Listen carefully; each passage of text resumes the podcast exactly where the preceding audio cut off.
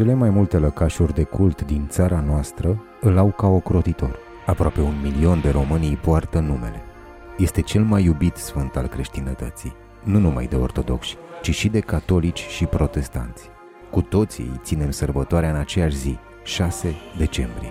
Sfântul Nicolae este atât de puternic prezent în credințele și în uh, viețile oamenilor pentru că el este viu acum.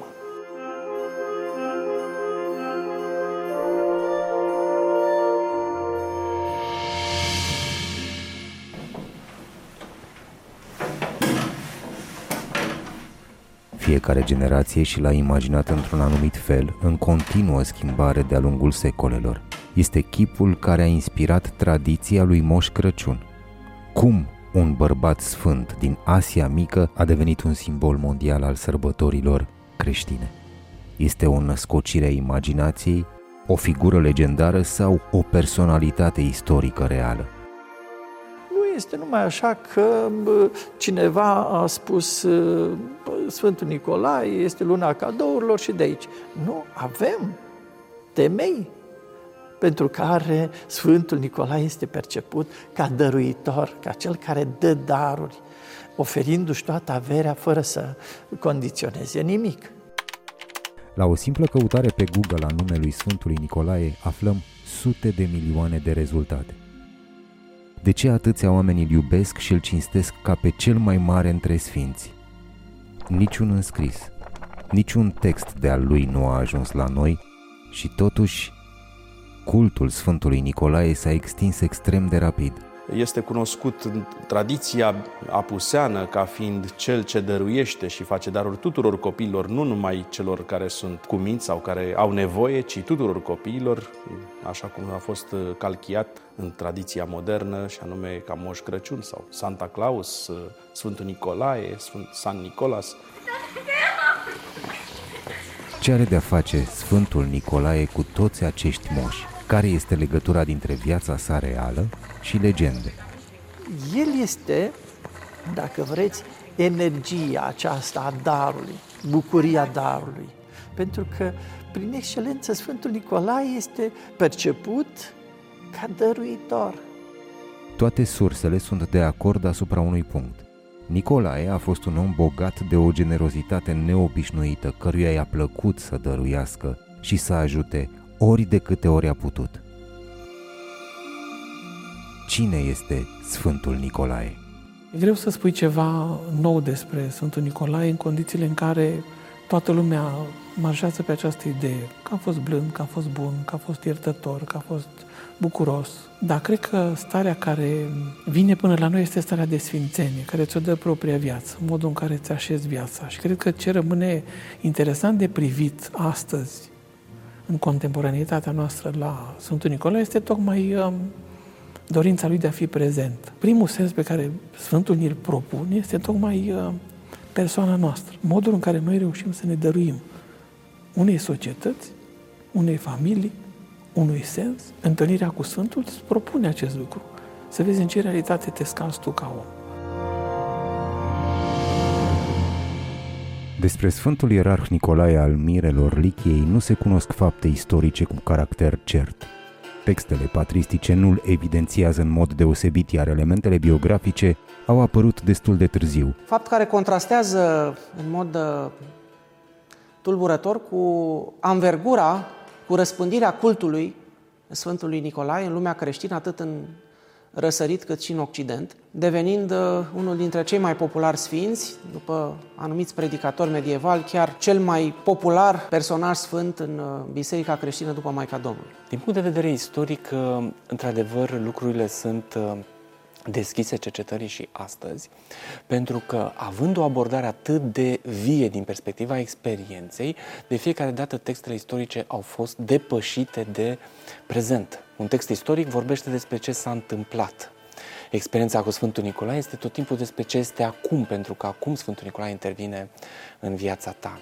Este mare făcător de minuni și vindecător de boli, scapă uh, din uh, situații negative în modul concret familii, marinari, copii, uh, negustori.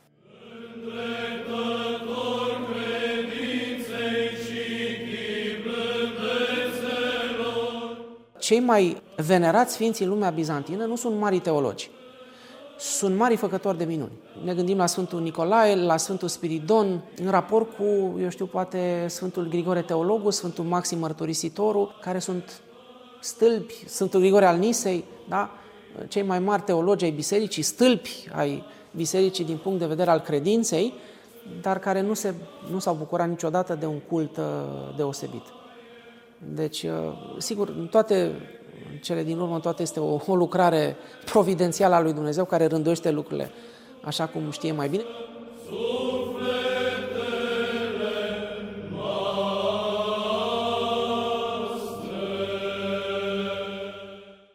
scrierile despre viața Sfântului Nicolae sunt doi Nicolae.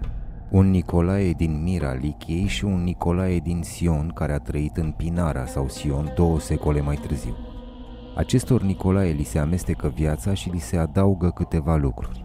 Bune, fără îndoială, dar e bine să știm care sunt punctele de reper ale vieții Sfântului Ierarh Nicolae. Este fenomenul care apare în secolul X în geografia bizantină, deci asta mi-e clar, uh, în care până atunci avem niște informații în anumite surse despre Sfântul Episcop, după care o viață care circulă din secolul 6 a Sfântului Nicolae de Sion. În secolul X încep să fuzioneze în anumite surse geografice și cumva să cam de acolo înainte nu se mai face distinct. Nu mai există Sfântul Nicolae de Sion, există doar Sfântul Nicolae al Mirului, unul singur, care absorbe viața detalii biografice, inclusiv uh, părinții Epifanie și Nona, care sunt ai Sfântului Nicolae de Sion, care era nepot de episcop, episcop din Mira, dacă nu mă înșel. Nu se poate stabili un link cu Sfântul Nicolae al Mirelor, despre care nu se știu concret, istoric vorbind, decât anumite aspecte, anumite detalii geografice, nu se știe când s-a născut, nu se știe când a murit cu precizie, să aproximează. Nicolae al nostru, cel pe care îl prăznuim în fiecare an la 6 decembrie, s-a născut în jurul anului 270 în Patara, un oraș port în sudul Turciei foarte important pe atunci, situat la doar câțiva kilometri de Demre sau Mira Lichiei, locul unde se află și mormântul său. Așadar, Viața lui Nicolae începe chiar de aici. Să fie avut câțiva ani când Nicolae pășea pentru prima dată pe sub coloanele templului lui Apollo, astăzi doar niște pietre scăldate în lumina soarelui. Despre familia sau primii ani ai celui care ne-a bucurat copilăria nu cunoaștem aproape nimic. Era prea mic când părinții săi au murit, nici nu-și mai amintea chipul lor. Dacă n-ar fi fost dragostea pentru Dumnezeu care îi umplea toată inima, probabil ar fi căzut într-o deznădejde amară. Micuțul Nicolae refuza să se joace asemenea celorlalți copii. Părea să fie de altă alcătuire, desprins de cele lumești. Un episod păstrat din copilăria lui se referă la comportamentul său atunci când era alăptat. Miercurea și vinerea, Nicolae se hrănea doar o dată pe zi, semne ale normalității dăruirii vieții lui Hristos în acele vremuri. Desigur, greu de înțeles astăzi pentru copilul modern și împuibat cu tot felul de surogate alimentare. Din pântece se pregătește omul. Ceea ce nu se pune în evidență astăzi, se pierde din valoare. Ori această familie ne spune uh, agiograful că părinții lui erau creștini, erau plăcuți înaintea lui Dumnezeu, de unde se vede că au pregătit cumva venirea acestui copil. Orice om este chemat la mântuire și orice om este chemat la un soi de apostolat pe care trebuie să-l desfășoare în lumea aceasta. Dar în cazul Sfântului Nicolae s-a arătat de mic acest lucru, și-a arătat de mic această dimensiune a sa, a cooperării sau căutării lui Dumnezeu, Poate din timpul copilăriei, datorită educației primite, poate datorită sensibilității, că fiecare dintre noi avem uh, predispoziții către o anumită sensibilitate. Tot așa și Sfântul Nicolae și-a dorit uh, probabil să-i slujească lui Dumnezeu de mic. Una dintre cele mai vechi surse istorice care îl menționează pe Sfântul Nicolae este un text roman, un text de istorie romană care povestește despre o rebeliune a lui Nepoțian în uh, cadrul dinastiei constantiniene. Povestește de fapt istoria venirii unor generali în Lichia, între care este și acest Nepoțian, actorul principal al rebeliunii respective. Uh, modul în care îl întâlnesc pe Sfântul Nicolae, modul în care se povestește intervenția episcopului Mirei Liche pentru salvarea a trei nefericiți care au fost condamnați foarte ușor, pe nedrept, de către comandantul roman al Mirei uh, la moarte, așa a intrat în istorie Sfântul Nicolae, ca un milostiv. Și milostiv a rămas toată viața. În secolul al III-lea, prin Patara treceau toate grânele Imperiului Roman. Între localnicii acestui oraș port, cu tot felul de vicii și obiceiuri dedicate desfrâului, tânărul Nicolae se distingea în mod deosebit. Nu era deloc sărac, ci foarte bogat. Devenise un tânăr răvnit de fetele din oraș. Cine nu și-ar fi dorit atunci un viitor soț, fără obligații și cu bani mulți? În vremea aceea, în Patara, trăia un bărbat care avea trei fete de măritat foarte frumoase și niciun ban pentru a le da zestre. Parte integrantă a jocurilor maritale și atunci și acum. Din cauza că își pierduse toată averea, voia să le trimită la o casă de toleranță pentru a-și regla cât de cât situația financiară. Cele trei fete erau vecine de stradă cu adolescentul Nicolae. Ba mai mult, cea de-a treia era prietenă foarte bună cu Nicolae, Până la urmă, Nicolae nu e un personaj mitologic, a trăit, ca noi, cu frici, cu angoase, cu slăbiciuni. Nicolae aude într-o zi că fata cea mare urma să fie vândută de tatăl său unui proprietar de nave, bătrân și urât ca întotdeauna, dar plin de bani. Într-o noapte cețoasă în care trebuia să aibă loc înțelegerea, a apărut la fereastra casei un necunoscut și lăsă un săculeț cu bani pe pervazul geamului. Era mai mult decât datoria tatălui și îndeajuns cât să facă și nunta fetei. Însă după un scurt timp, îi vine rândul și celei de-a doua. Din nou tatăl rămâne îndatorat și iarăși apare o mână necunoscută, pune banii pe pervazul geamului și pleacă fără să fie văzut. Toate ca toate. Dar când aude Nicolae că și cea de-a treia urma să fie vândută, vine din nou și lasă punga cu galbeni pe pervazul geamului. Doar că de data aceasta ceața se ridicase și tatăl îl vede pe Nicolae, cel care îi salvase toate fetele. O noapte pe care tatăl nu avea să o uite în veci. Cum ar putea? Cred că asta ne învață Sfântul Nicolae. Poți să faci lucruri în discreție. Noi am făcut din ele lucruri publice, ca să vedem că se poate. Dar cred că Sfântul marșează mai mult pe lucrurile astea ascunse. Partea nevăzută decide totul. Discreția arată un suflet sensibil. Apoi mai arată că poți să faci lucruri fără să aștepți uh, o recompensă. Ceea ce e un lucru care ar trebui să-l învățăm astăzi. Că toți așteptăm recompense. Pentru orice lucru pe care îl facem, pentru orice zâmbet pe care îl dăm, pentru orice cuvânt bun, așteptăm recompensă. Așteptăm să fim validați. Sfântul n-a avut nevoie de validare. Însă și viața lui a fost o validare. De aceea poate că a rămas și în biserică atât de, atât de cunoscut. Vestea salvării celor trei adolescente de la prostituție se răspândi de îndată. Din om în om, din gură în gură, toată patara voia de ce făcuse Nicolae. Bineînțeles, tatăl fetelor se gândea că acest băiat i-ar putea fi ginere, însă gândul lui Nicolae era în altă parte se hotărâse să-i dăruiască Domnului inima de-abia ieșită din adolescență. De dragul lui Hristos, Nicolae a ales alt drum, chiar dacă asta însemna să sufere și să piardă prietenii. Cale de o noapte și o zi merse Nicolae pe jos ca să ajungă din Patara în Miralichii. La acel moment, mitropolitul locului, unchiul său, Teofil, trecuse la Domnul și cei câțiva episcopi se certau care dintre ei să fie mai marele lor. Până când cel mai bătrân hotărâ să fie ales episcop, primul creștin care va intra a doua zi de dimineață pe poarta bisericii. Acel om fusese chiar Nicolae. Un necunoscut devenea episcop, nu din voia sa și nici din acelorlalți ierarhi, ci din voia lui Dumnezeu, dovadă că ierarhia bisericii nu este disponibilă la voia întâmplării sau a politicului. Este adevărat și faptul că în secolul al III-lea nu aveam de-a face cu ceea ce noi am numit azi o biserică instituționalizată, dar nici cu o turmă fără de căpătâi. Nicolae a fost hirotonit direct episcop. În toată istoria bisericii au existat extrem de puține excepții de arhierei aleși din condiția de laici, între care cei mai cunoscuți sunt Nicolae, Severus și Ambrozie. Odată ajuns episcop, Nicolae își păstrase aceleași obiceiuri. Mânca puțin, cumpătat, se îmbrăca modest, iar nu în puține rânduri prelungea rugăciunile cu privegheri de toată noaptea.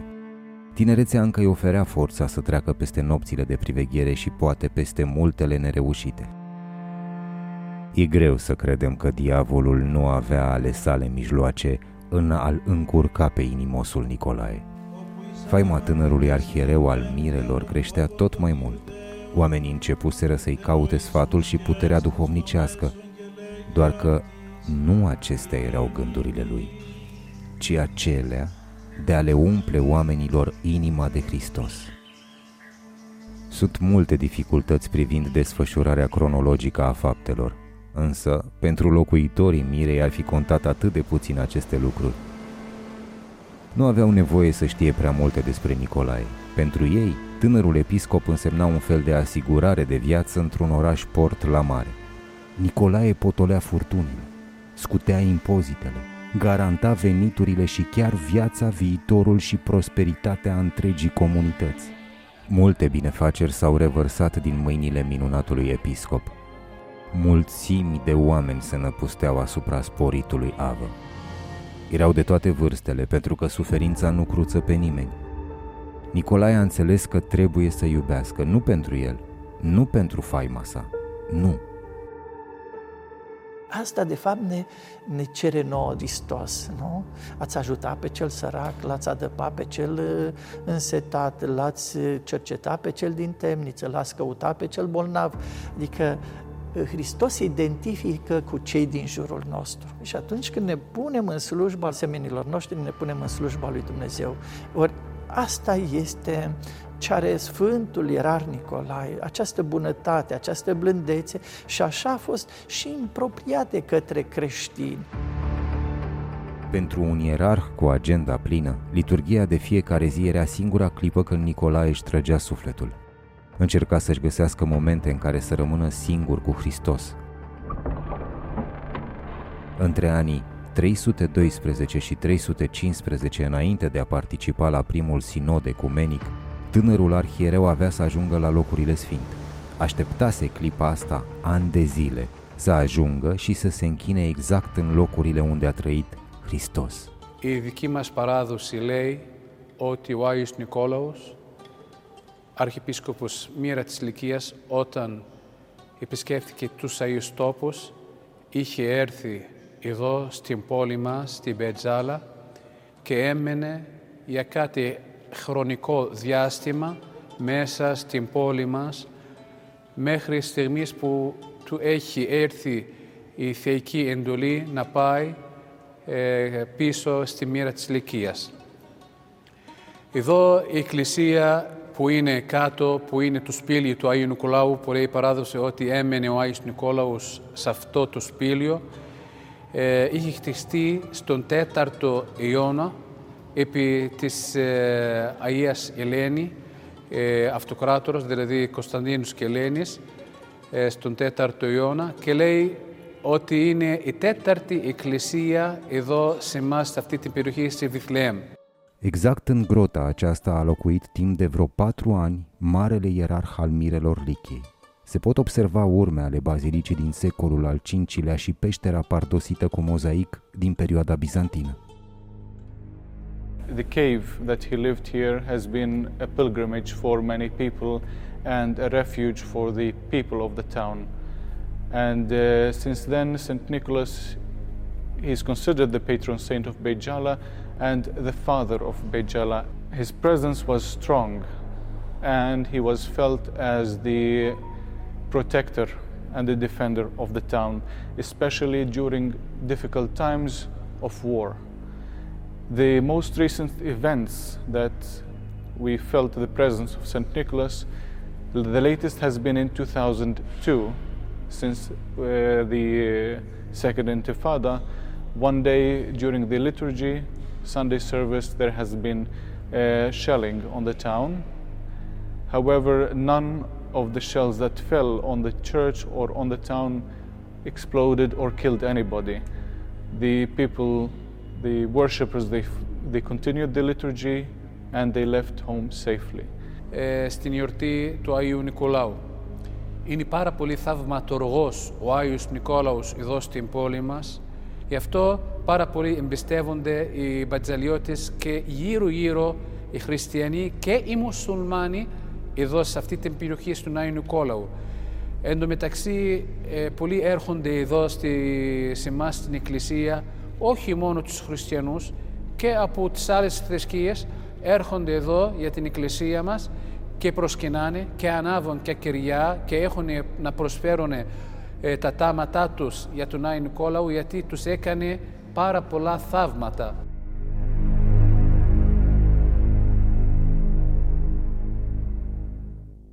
Cred într-unul Dumnezeu, Tatăl Atoțiitorul, făcătorul cerului și al pământului, al tuturor celor văzute și nevăzute. și într-unul Domnul Iisus Hristos, Fiul lui Dumnezeu, unul născut, care din Tatăl s-a născut mai înainte de toți vecii. lumină din lumină, Dumnezeu adevărat, din Dumnezeu adevărat, Născut, nu făcut, cel de o ființă cu Tatăl, prin care toate s-au făcut, care pentru noi oamenii și pentru a noastră mântuire s-a pogorât din ceruri. Și s-a întrupat de la Duhul Sfânt. Și din Maria Fecioara și s-a făcut om. Așa arată crezul de la Nicea din anul 325. Cine nu știe oare că măcar un cuvânt din crez îi aparține Sfântului Ierarh Nicolae? Era în anul 325, când împăratul Constantin i-a convocat la sinod, adică la o ședință, pe toți episcopii din imperiu. Pentru că episcopii reprezentau toată lumea creștină pe atunci, s-a numit ecumenic. S-au adunat astfel la Nicea, un oraș din Asia Mică numit azi Iznic, 318 părinți care aveau să clarifice adevărul teologic pus la îndoială de un anume preot din Alexandria, Arie, foarte obraznic. Acesta susținea că fiul este inferior tatălui, că a fost creat și că a fost o vreme în care fiul nu exista. Toți creștinii erau cutremurați la acea vreme. Cum împăratul Constantin, mai presus de orice, dorea pacea, se hotărâ să organizeze un sinod ecumenic. Nu era bătrân, dar se apropia de 50 de ani când Marele Nicolae a luat parte la primul sinod ecumenic. O mențiune pe care o găsim la uh, Teodor Lectorul sau Citețul, un autor uh, bizantin de mijloc de secol 6, la care găsim o, o listă un pic uh, lărgită episcopilor participanți la Sinodul I Ecumenic de la Nicea din anul 325, lărgită în raport cu istoricii bisericești anteriori, Socrate, Sozomen, Teodoret al Cirului, în care listă regăsim și numele Sfântului Ierarh Nicolae al Mirelor Lichiei. Cercetarea istorică foarte serioasă, venită din zona austriacă sau occidentală în general, avea să confirme în secolul 20 că este cea mai apropiată de adevăr listă pe care o putem avea acum legată de sfinții care au fost prezenți la Sinodul I Ecumenic. Și uh, descoperirea textului lui Teodor Lectorul urmată de uh, aventura numărării uh, Sfinților Părinți de la Sinodul I Ecumenic, iată că se rezolvă, dacă putem spune așa, tot în spiritul Sfintei Tradiții, o cercetare uh, istorico-critică foarte serioasă ajunge în cele din urmă să confirme ceea ce știm că a fost prezent la Sinodul I Ecumenic și că a avut o atitudine uh, serioasă împotriva arianismului. La numărul 151 se regăsește numele Sfântului Nicolae în lista participanților la Sinodul Ecumenic de la Nicea. Așadar, Sfântul Nicolae fusese martorul reașezării adevărului în obârșia sa. Adevăr care se enunță astfel. În persoana lui Iisus Hristos sunt două firi, firea divină și firea umană. Ca Dumnezeu este din veci din Tatăl, fără de mamă, iar ca om este născut în timp din mamă, fără de tată. Asta este foarte important să înțelegem. Spre deosebire de alte neamuri, un român l-a cunoscut personal pe Sfântul Nicolae. Au fost colegi la sinodul de la Nicea. Mitropolitul Marcus al Tomisului, pe care Sfântul Dionisie Exiguul îl trece în lista ierarhilor participanți. Stră român de al nostru a făcut cunoștință cu Sfântul Nicolae. Poate de aceea, într-un fel sau altul, până astăzi e atât de mare bucuria noastră când Sfântul Nicolae este cinstit. Nu este doar blând, ci cel mai blând sfânt din Sinaxar. Și totuși, nu puțin sunt cei care din toată viața Sfântului Nicolae se opresc asupra pretinsului episod al pălmuirii lui Arie, considerat de mulți specialiști o invenție apărută în Occident abia în secolul al XIV-lea și care trece în răsărit în secolul al XVIII-lea datorită lui Dionisie din Furna.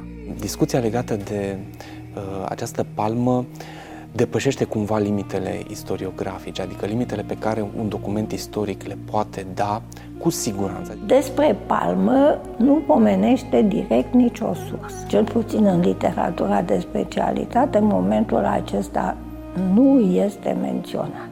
Relația cu Arie este una oarecum indirectă, adică toți participanții la sinod l-au văzut pe Arie, l-au ascultat pe Arie și l-au condamnat pe Arie. În iconografie apare și mai târziu.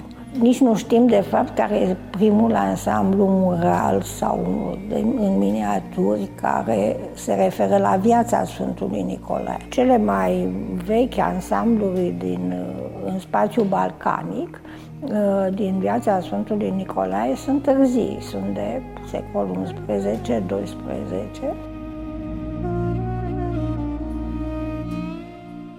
Cea mai veche reprezentare a Sfântului Nicolae la noi în țară datează din secolul al XIV-lea și se găsește la Biserica Domnească de la Curtea de Argeș, iar primul sinod ecumenic este reprezentat în Biserica Sfântul Nicolae din Botoșani. Încă în timpul lui Ștefan cel Mare, care este ctitorul bisericii, deci în jur de 1500, apoi sunt reprezentările de la Bălinești, deci și din ctitorii boierești, și uh, la biserica tot de curte băierească din satul uh, Arbore.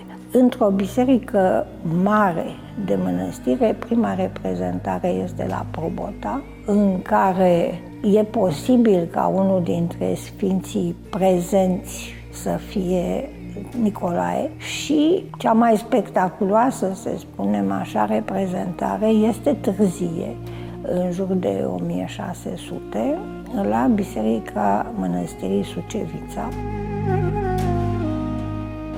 Singura frescă în care Sfântul Nicolae este zugrăvit aplicându-i o palmă zdravănă lui Arie se găsește la mănăstirea Sumela din Turcia, dar care datează din secolul al XV-lea și refăcută în secolul al XVIII-lea.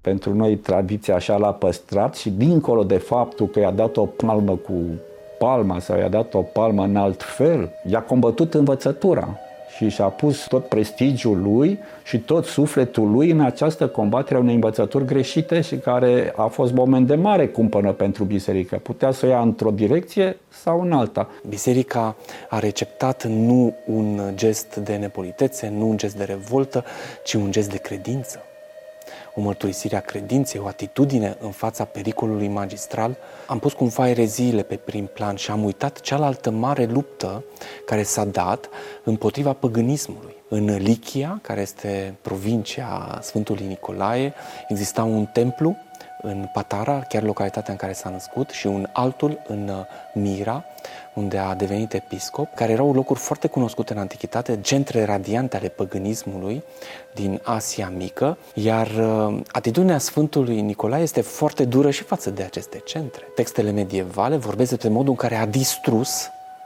uh, templele respective. Nu avem foarte multe detalii, dar este un act uh, destul de dur Într-adevăr, în acea vreme în care creștinismul își făcea loc cu greu printre credințele păgâne, dărâmarea templului zeiței Artemis de către Nicolae a fost un act dur, dar și curajos totodată. Și astăzi, în orașul Dembre, aproape de biserica în care se află mormântul Sfântului Nicolae, există urme ale perioadei păgâne. Se știe. Patara și Mira Lichiei erau recunoscute pentru feblețele lor din mitologia greacă, Chiar în acest anfiteatru, mii de spectatori priveau tragediile grecești, iar creștinii erau sfâșiați de animale spre amuzamentul păgânilor. Astăzi, pentru un creștin sensibil și profund, toate acestea încă se simt în aer și în fiecare piatră. În imediata apropiere a anfiteatrului se mai pot vedea niște morminte asemenea unor case sau temple care aparțineau localnicilor sacrificați în numele zeităților cărora se rugau. Așadar, o lume păgână, peste care soarele vremii asfințea. Nicolae știa că toate acestea trebuiau stârpite în cele din urmă. El este foarte cunoscut pentru această atitudine împotriva păgânismului. Noi am pus pe în plan secund pentru că nu mai avem contact sau biserica de-a lungul secolelor n-a mai avut contact cu acest păgânism de culoare antică, dar trebuie să spunem că păgânismele renasc și poate că modul în care astăzi ne uh, apropiem de Sfântul Nicolae, știind că atât de mult a fost implicat în uh, lupta creștinismului pentru adevăr, pentru arătarea și slujirea adevărului în fața idolatriei, ar putea cumva să ne repoziționeze și pe noi astăzi.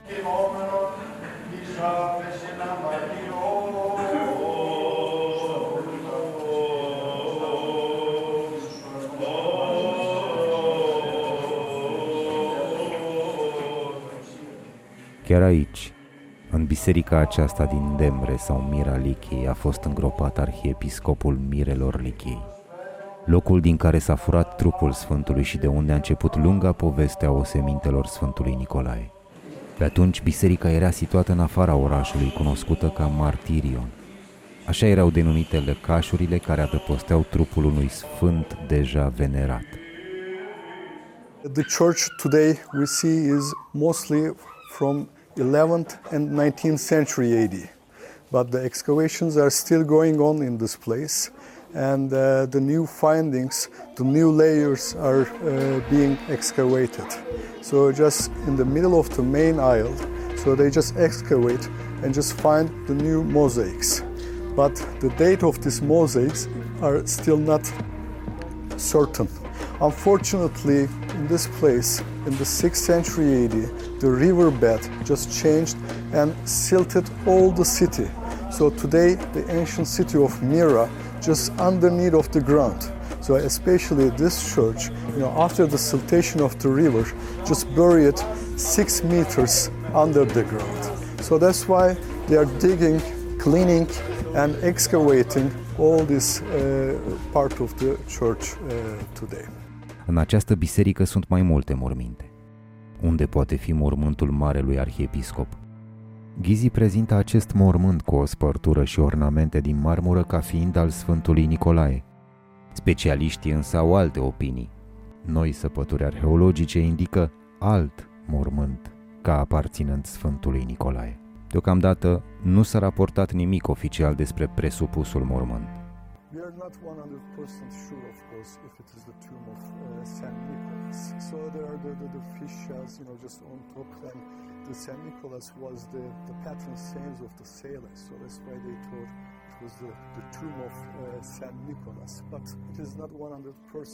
So, you know, after the new excavations, maybe the new information we can have from this place. But today, we have that tomb. In fact, there are lots of sarcophagus just located inside of this church. Dacă în secolele 4-5, la scurt timp după moartea sa, cultul Sfântului Nicolae era limitat în zona Lichiei, începând cu secolul al VI-lea începe să se extindă la Constantinopol și apoi la Roma.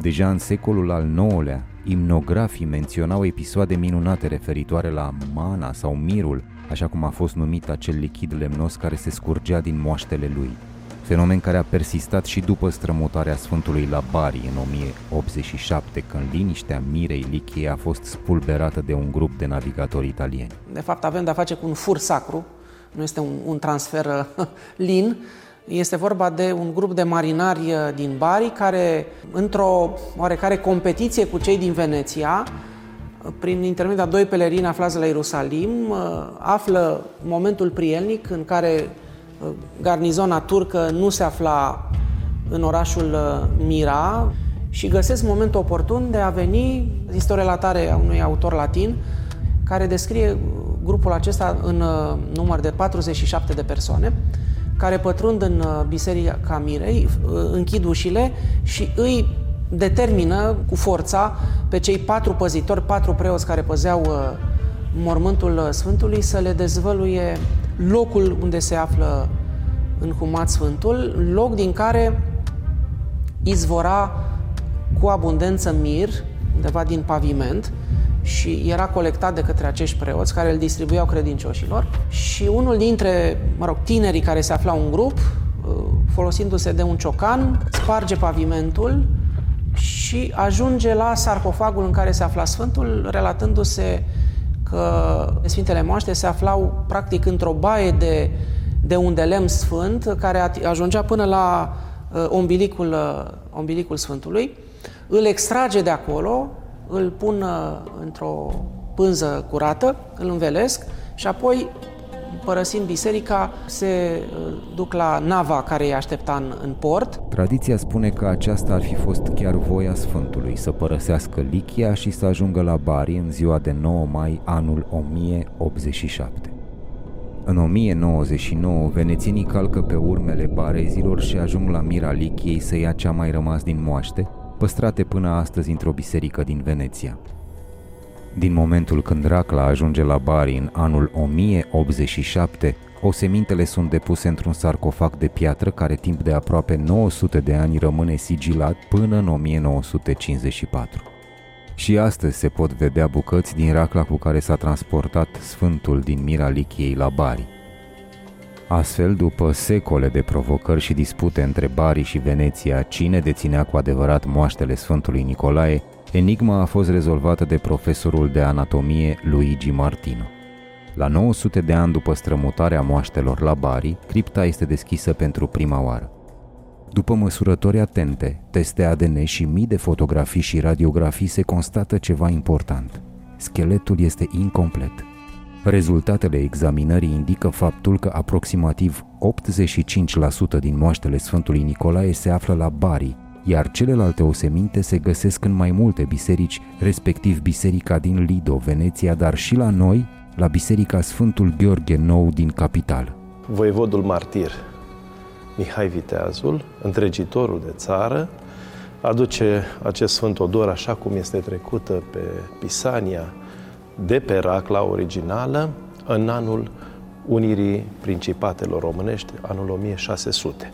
Se pare că acest odor a fost adus mai devreme în țara românească, că există o tradiție pe care am și consemnat-o, că a purtat uh, acest Sfânt Odor, moaștele Sfântului Erar Nicolae, în dreptul inimii, în lupta pe care a purtat-o la Călugăreni, în luna august a anului 1595. Avea mare evlavie la Sfântul Ierar Nicolae pentru că se știe din datele istorice pe care le avem și din tradiția pioasă a bisericii, când era ban al Craiovei, fusese condamnat la moarte și după o noapte de rugăciune la o icoană a Sfântului Ierar Nicolae din Biserica Albă Postăvar, biserică ce din păcate nu mai există acum, a doua zi i-a fost cruțată viața printr-o mare minune a Sfântului Erar Nicolae. Și atunci el a promis că va aduce moaștele Sfântului Erar Nicolae în țara românească. Cum o fi ajuns voievodul Mihai Viteazul în posesia Sfintelor Moaște în anul 1600, din moment ce racla cu osemintele Sfântului Nicolae a fost deschisă pentru prima oară de-abia în anul 1954, după 900 de ani de la aducerea lor din Mira Lichiei. Este foarte important, ne-a ajutat Bunul Dumnezeu ca să lămurim multe lucruri și în această lucrare am găsit documente chiar de la biblioteca uh, din Bari, care atestă faptul că atunci când moaștele Sfântului Erar Nicolae au fost strămutate din Mira Lichiei, Dembre de astăzi din Turcia, la Bari, era Papa Urban al doilea, au lăsat în afara mormântului un braț al Sfântului Erar Nicolae. Este document din biblioteca pe care l-am și citat acolo și este trecut la notele în care ne-am inspirat bibliografic, că mâna Sfântului a rămas în afara mormântului și a fost împodobit această mână într-o raclă frumoasă de aur și mai departe există o miniatură tot de la Bari care înfățișează un grup de pelerini ruși ce veniseră să cinstească mâna Sfântului Ierar Nicolae. Demersul de cercetare antropologică a osemintelor Sfântului Nicolae a generat idei îndrăznețe, astfel încât mai mulți experți în reconstrucție facială digitală au încercat să-i recreeze fața celui mai popular sfânt din istoria creștinătății. Că o fi avut ochii albaștri, ori verzi, ori căprui, nu se știe, dar cu siguranță avea ceva din culoarea de lumină a Mântuitorului Hristos. Cât de fidel s-a transmis prin harul Duhului Sfânt chipul Sfântului Ierarh Nicolae. Sfântul Nicolae are o, o figură care a devenit recognoscibilă în orice reprezentare. Deci, un uh, cap relativ rotund, uh, o frunte foarte înaltă, un păr alb uh, și o barbă scurtă, deci este un personaj care are o barbă scurtă, ceea ce e obișnuit pentru reprezentanții clerului, nu numai a celui înalt, ci și a restului clerului, indiferent dacă avem de-a face cu un patriarh sau chiar cu un simplu preot. Această frunte înaltă are în genere un gen de privire blândă, așa, care, care atrage și care a devenit emblematic fără ca de fapt să fie neapărat descris cum este.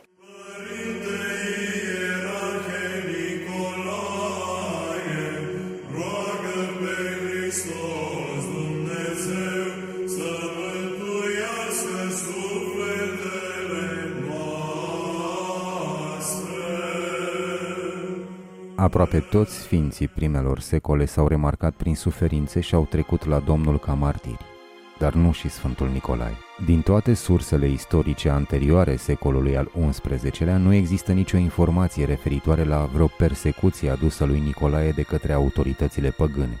Iar dacă va fi avut de suferit, aceasta s-a întâmplat între anii 311-313 în timpul persecuției lui Maximinus Daia. Că era un zelos apărător al ortodoxiei nu ne putem îndoi. O dovedește și dărâmarea din temelia templului zeiței Artemis – nici că va fi făcut temniță grea pentru apărarea creștinismului unde va fi fost umilit și bătut, îndelung și în nenumărate feluri. Dar cu siguranță Nicolae nu va fi fost condamnat la moarte. A trecut la cele veșnice nu chiar bătrân și cu dor de Dumnezeu înveșnicit în inimă între anii 335-337.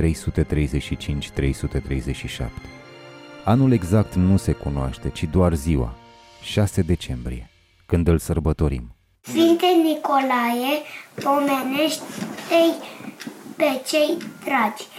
Eu, Damian, mami, tati...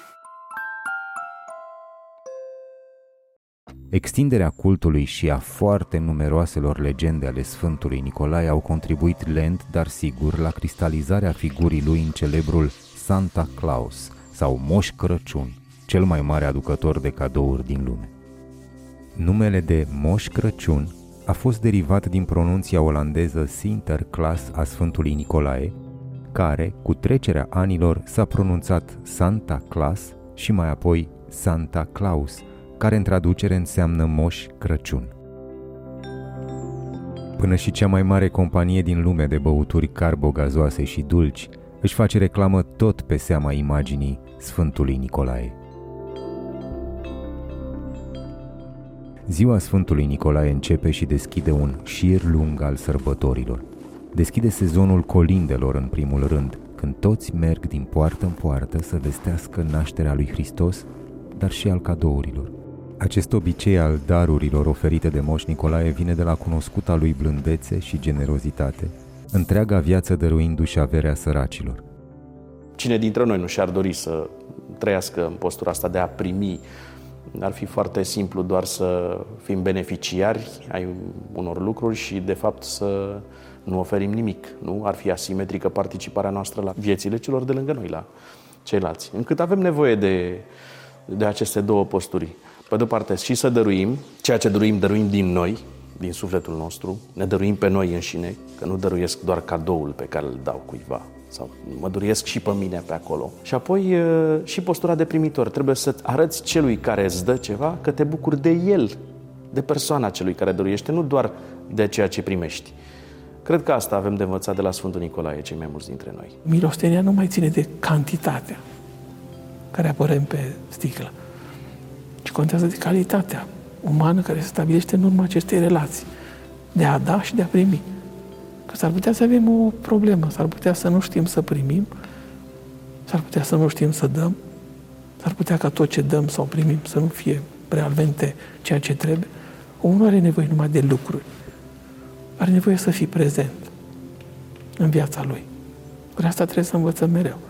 Și ca familie, și ca oameni, și ca, până la urmă, să fii prezent în viața ta. Că stăm între un posibil viitor pe care îl gândim mereu, dar ce vom face? Și un posibil trecut în care stăm să ne gândim dacă ce am făcut e bine sau nu, care se mai gândește. Dar cred că pierdem din vedere exact uh, prezența. Ori Sfântul ne propune exact lucrul ăsta, să fim prezenți. Oricât de urâtă și grea ne-ar fi viața, Nicolae este Sfântul care ne amintește de copilăria fără nicio grijă și de bucuria sărbătorilor. Cine a crescut fără moș Nicolae? Un om, uh, când aude de Sfântul Nicolae, uh, are ecou acelor bucurii din, din copilărie când s-a întâlnit cu el și când i-a făcut această bucurie venită peste noapte, venită în taină, deci totul e ca să fie o poveste și să fie o prezență și într-un fel uh, prezența nevăzută Sfântului Nicolae, în acest fel, cel puțin pentru noi, pentru români, nu peste tot lucrurile se petrec chiar în acest fel, ajută la receptarea prezenței nevăzute a lui Hristos, a lui Dumnezeu. Sfântul Nicolae vine la așa uh, pentru noi, se transformă într-un fel de înainte mergător uh, a lui Hristos, a lui Dumnezeu.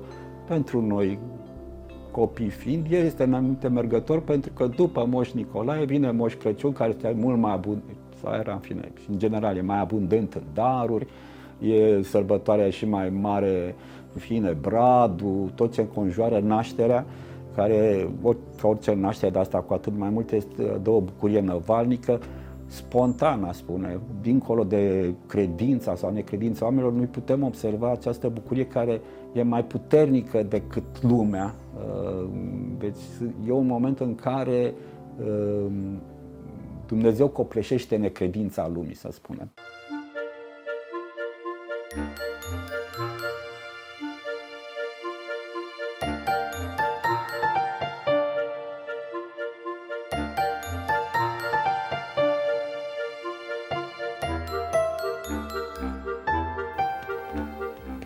În rândul copiilor, ajunul sărbătorii Sfântului Nicolae încă generează emoții grozave. Un strigăt spontan de bucurie, scrisoarea pentru Moș Nicolae, gândul nevinovat al nuielușii de alun. Cu toții îl așteaptă cu o încordare copilărească. E o bucurie mai delicată și mai fină cumva uh, la Moș Nicolae prin faptul că în general uh, uh, nu e așa copleșitor. E un sfânt drag, nu așa, și așa o să rămână. Așa o să rămână, chiar dacă se va împuțina credința, eu cred că Sfântul Nicolae va răzbi dincolo de împuținarea credinței și oamenii și vor aduce aminte și n-ai cum să, să faci din el, să-l desparți de, pe Moș Nicolae de Sfântul Nicolae până la urmă. N-ai cum. E, sunt lipiți așa. Însă e fața spre copilăria Sfântului și e, copilăria persistă în noi. Și atunci, și când suntem la vârsta mea, să zic, respectabilă, și la orice vârstă, ai o raportare puțin copilăroasă la el. Și asta ai nevoie și pentru copilul din tine de lucruri anume pentru el. Sunt, poate poate să fie, dar unele sunt anume pentru copilul din tine.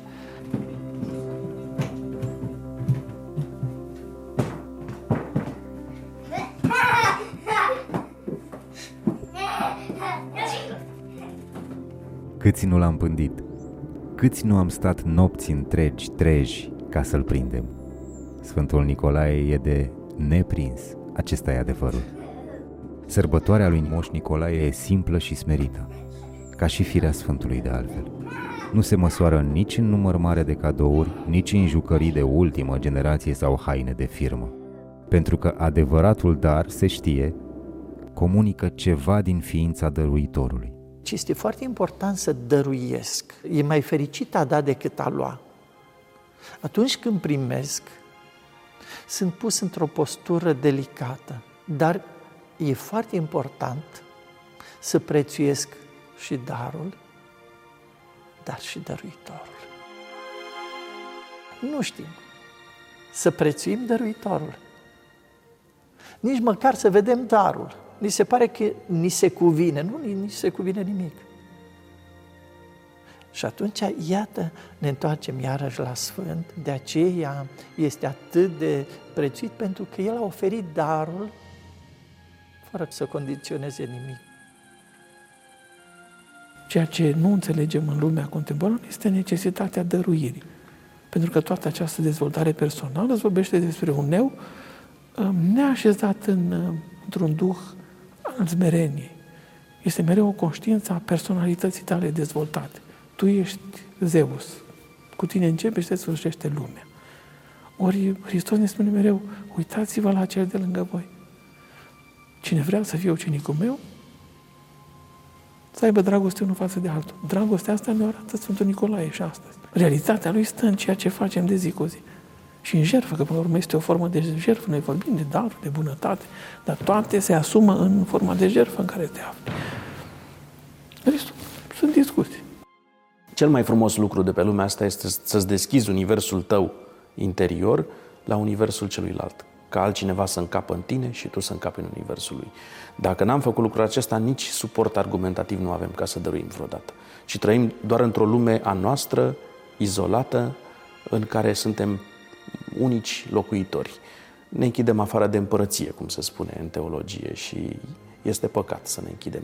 Pentru că rostul pentru care a venit Dumnezeu în viața noastră, în, în, prin întrupare, este să ne facă cunoscută tocmai această necesitate de a ne asemăna cu El, deschizându-ne unii către alții.